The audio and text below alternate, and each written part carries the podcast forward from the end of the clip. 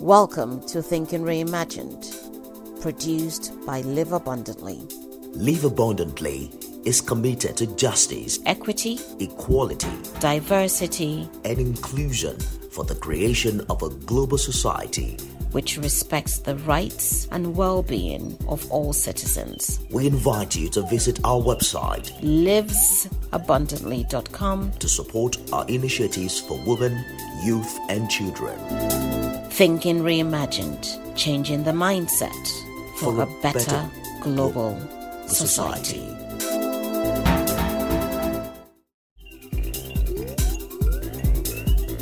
Dr. Ama Onyerima is the founder and also the executive director, Live Abundantly Empowerment Initiative. Thank you so much for being here. Thank you for having me. Every man believes, you know, in the home, he's the leader of the home, he's the captain of the ship, and then you just obey submissiveness. That, that's exactly the way they put it. So how should women go about it to ensure that you know their rights are maintained, but at the same time they also know that in the home there must be a, a king. I don't know about having a king in the home. That's a little bit um, too much. Too much. Uh, but when you get into a marriage, it's a partnership. Marriage is a partnership between two people. Yes, some people have marriage based on religion. Some have it based on um, cultural laws. Some have it just based on the laws of the of the country. But marriage is a partnership. It's not um, servitude. It's not a role of servitude that women are playing in marriage. So let's start with the gender equality bill that wasn't passed last year. That bill would have helped tremendously to address the issues of domestic violence. That bill would have stopped the discrimination of women in terms of access to employment, in terms of rights to owning property, in terms of access to education. So we live in a country where half the population is treated as a second class citizen, meaning women and we're dealing with um, male privilege, so to speak. And the reason the bill wasn't passed is because, as you said, the men felt that, you know, uh, religion does not allow me to give you that right. But we do have the right as human beings to equal access to education, to employment, to property. But we don't have that coming up in Nigeria right now.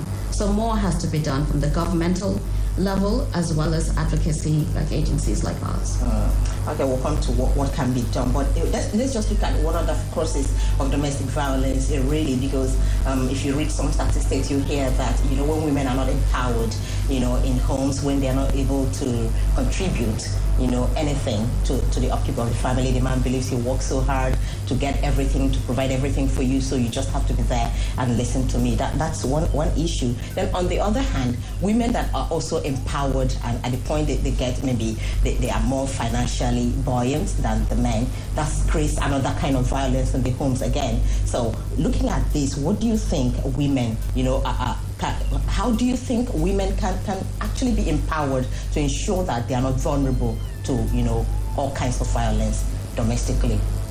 Well, vulnerability is the key word that you used here. Vulnerability is the way you feel in a situation, right? If you don't feel vulnerable in a situation, then you are empowered and you know your rights and you can speak up. The other thing is women need to be more vocal. We need to talk about these issues. We don't talk about domestic violence that occurs in our homes because historically we're told not to discuss these things. You know, it's a family matter. And so we sort of put it underneath and we continue to live in that situation. The reality is, as I said earlier on, if you've been beaten once, if you've been raped, if you've been attacked, even within, within your own home, it is going to be repeated to the point where you can be murdered. So you do need to speak up. You do need to take action. You need to address these issues. Even as an educated, empowered woman, there is no shame in telling the truth. The shame is in not speaking the truth. The truth is, we live in a society where women are treated as second class citizens. We live in a society where there isn't a gender equality and equity bill we live in a society where 74% of the women are illiterate, as opposed to 43% of the men. There is a bias against women, and women and men should support us in addressing this bias. Otherwise, it will continue for generations. And we're still dealing with the issue of access to education for women or for girls. And if women can have the resources they need for them to be part of nation building, that shouldn't be the discussion we're having now. Because if you go back to prehistorical time, women participated in government. They were involved in administration. They were involved in the community. They were mediators. And all of that changed with the advent of colonialism. You know, the wonderful uh, missionaries and colonials came here to give us civilization. And with that came education. But education was biased. When they left, they gave more credence to the men getting education. Being educated gives you more latitude to access the political, the social, the economic structure of a society. Uh, we have a disparity. Now, you don't think that is happening already because I know, uh, unlike before, so many women are getting involved in politics at the moment. So many people are speaking up.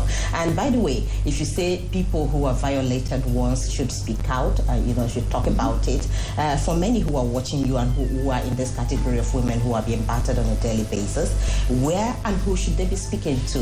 Where exactly do they get help? The first thing that you do is go to the police. The police have a gender unit you report it to the police. And if you have been raped, they have a center that you can go to where you the, the you know the tests will be done, the rape kit will be performed, and you can state you know the nature of the incidents. And the perpetrators can be prosecuted. There are laws against it. There is punishment, right? So the first thing is to report it. The second thing is to seek psychological um, support. You know, if you need therapy, to get that therapy. And then, of course, you have to remind yourself that you are not at fault. It is not your fault that you're being violated. It's the perpetrator's fault. But you have to speak up and you have to take action. And it's even more important that you do that for the sake of the girls that you're raising, if you have girls in your family. Because if you don't do that, they go into marriage believing that that is appropriate behavior. It is not. No one has the right to violate you. None at all. And we do have a law in this country that was passed in 2013 that protects women against domestic violence. Thank you for listening to Thinking Reimagined. We invite you to subscribe to our podcast and welcome your comments, insights, and learnings as we strive to transform our global society. A change in mindset, engagement, collaboration, dialogue, awareness, and education. Thinking, reimagined, changing the mindset for a better global society. society.